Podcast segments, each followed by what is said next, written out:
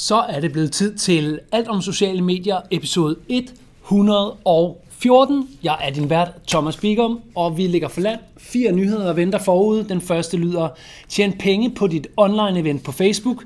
Clubhouse vil belønne kreatører, og du kan stadig nå at ansøge. Vil Twitter Spaces overhale Clubhouse, sådan vil TikTok komme mobning til livs. Husk som altid, du kan abonnere i en podcast-version på din favorit-app til podcast, og du kan abonnere i videoformen her ved at følge Facebook-siden hos Bigum.k, hvor du lige kan markere i Giv mig notifikationer, så øh, får du besked, når der er nye afsnit, og vi krydder det ikke med kattebilleder og bag kulissen og sådan nogle ting. Så det flueben kan du trygt sætte inde på din Facebook, for øh, det er showet og showet alene, du så bliver sat i vente. Lad os lægge for land. Den hedder Tjen penge på dit online Facebook-event. Snart kan du tage penge for dine online events fra Facebook. Funktionen kan bruges til alle mulige typer af online events som madlavningskurser eller til online foredrag. Funktionen bliver annonc- blev annonceret i august sidste år, og det havde vi også med på showet her, og er allerede tilgængelig i 20 andre lande, men nu bliver den udrullet til Danmark i blandt 23 andre lande. Bonushistorie oven på den. En anden funktion, der også snart udruller i Danmark, er fanabonnementer. Funktionen giver brugere mulighed for at støtte kreatører med en månedlig betaling, som vi kender herhjemme fra tier.dk eller Patreon internationalt, for derved, adgang, øh, for derved at få adgang til eksklusivt indhold, som andre ikke får. Facebook trykker altså længere ind på, man kan sige, betalingsudgaven af Facebook, hvor det tidligere var sådan, Facebook skal være gratis, men de har ligesom fundet en vej til, det, og det er det stadig, men hvis der er nogle kreatører, der vil lægge deres fede indhold hos os, så kan det lægges bag en betalingsvæg. Det er nye tider, og det skyldes sandsynligvis pres fra andre sider. Det, at man kan tjene penge ved at være på YouTube, det at TikTok giver bonusprogrammer, og det at Clubhouse, den nye audio-app, også i næste nyhed ligger klar med en snak om, hvordan de vil belønne og hedre dem, som laver mest og bedst content. Links til den nyhed kan du finde inde på vores hjemmeside bigum.co-blog. Du leder efter episode 114, der ligger øverst, så længe lager haves, indtil det bliver overhalet af 15'eren. Links til baggrundshistorierne og til øh, sådan mere præcisering af, hvordan tingene ser ud, og eksempler på, hvordan man kan anvende det. Så løber vi videre til Clubhouse-nyheden. Clubhouse vil belønne kreatører. Du kan stadig nå at ansøge, også, og du kan stadig nå at ansøge. Også på Clubhouse er der penge at hente. Appen er stadig iPhone-only og invite-only, men allerede nu så vil den fremadstående app give udvalgte kreatører sparring og støtte til at kunne tjene nogle penge. I første omgang kommer de ikke fra Clubhouse selv, men de vil gerne fordre, at man tydeligere kan se en form for økonomisk model ved at være en Clubhouse-kreatør.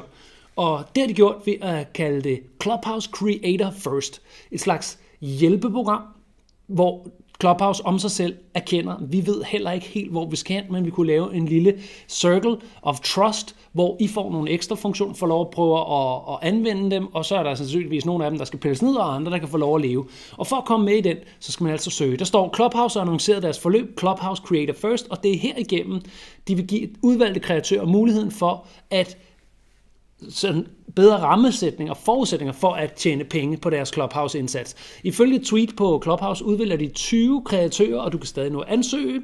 Deadline er 31. marts 2021. Mund i parentes sagt ikke Danmark er for lille en Clubhouse-størrelse til at komme ind der, medmindre du har gang i et eller andet internationalt, jeg skulle have overset. Det bringer os til nyhed nummer 3.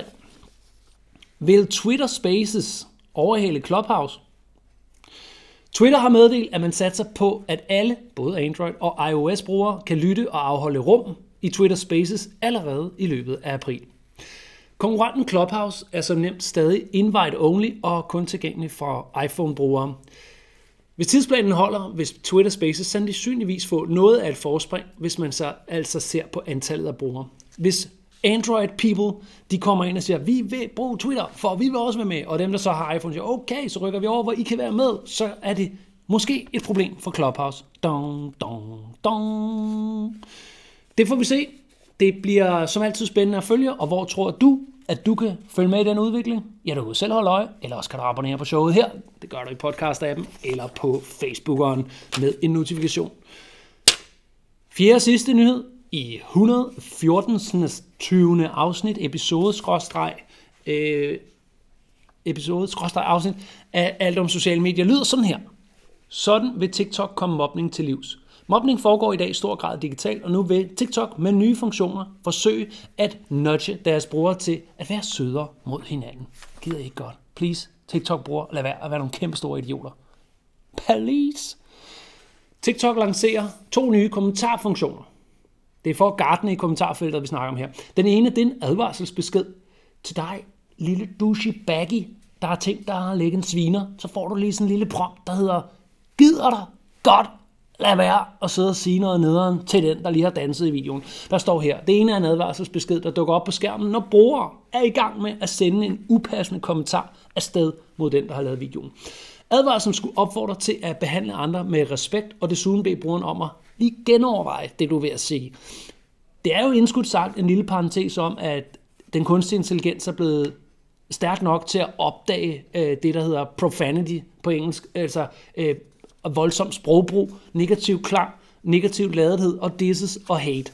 Det er et af de steder, hvor jeg vil mene, at man kan sige, at sproggenkendelse og kunstig intelligens gør en meget positiv landevinding, hvis at det er blandt andre steder, der vi, vi får fat om rødderne på dårlig netkultur. Når, når fucking maskinen er god nok til at se, prøv at høre, det, nu er du en kæmpe nar og man gider ikke være en nar, vel?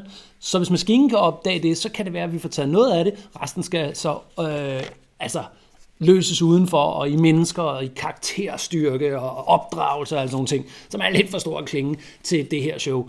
Øh, og det bliver nok også øh, et, øh, en never-ending jagt mod den perfekte verden, hvor der ingen spader er. Altså, så skulle jo alle være glade og lykkelige. Det er jo noget, der har rodfæst i, at folk har besvær i livet, så lægger de det besvær ind i skærmen. Så først den dag, ingen mennesker har besvær, så kan vi tro på den. Det scenarie, det, det kommer trods kunstig intelligens nok ikke til at ske.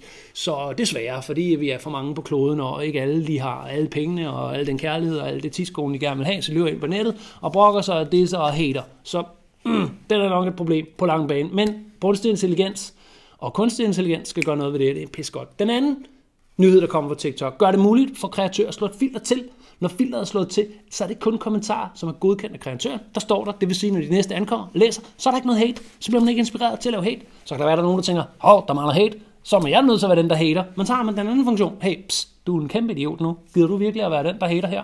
Og så kan det være, at TikTok bliver bedre. Og det kan jeg, jeg er meget for, fordi TikTok er det de steder, hvor de yngste generationer de ligger overhovedet. Og det er jo dernede, hvor der sker noget opdragelse. Ikke? Ligesom på Counter-Strike-serveren, der er ikke nogen voksne til at sige til de der spader, der sidder og disser hinanden derinde. Øh, hvis vi ser bort fra 43-årige mand, der ikke stopper med at spille Counter-Strike, selvom han er kommet lidt op i årene, hvor folk lige tænker, er du ikke lidt, være lidt for gammel for det der? Nej, jeg synes stadig, det er sjovt at skyde. Skyder, skyder. Man kan jo høre de der ungdomsklub-typer der, fra Polen, fra Rusland, fra USA, fra Storbritannien, fra Tyskland, fra Danmark, fra Norge, fra Sverige, sidde og være nogle kæmpe idioter på typisk drengeværelse, kan også være pigeværelset. Ja, altså, regner den er galt med, når de sidder og mega sviner hinanden til, eller sviner mig til, bare fordi jeg ikke kan ramme et simpelt lille headshot med en AK-47 på Mirage. Jeg kan fucking ikke ramme, når jeg skal skyde connectoren på den, på den bane. Men nok om uh, Counter-Strike, nok om uh, alt om sociale medier, episode 114. Det var den. Mit navn er Thomas Bigum. Det er det også i næste episode, som du fanger ved at abonnere, abonnere ved at følge på podcast og øh, Facebook, øh, Bigum K's Facebook-side. Ikke? Indtil vi ses, så have det rigtig godt.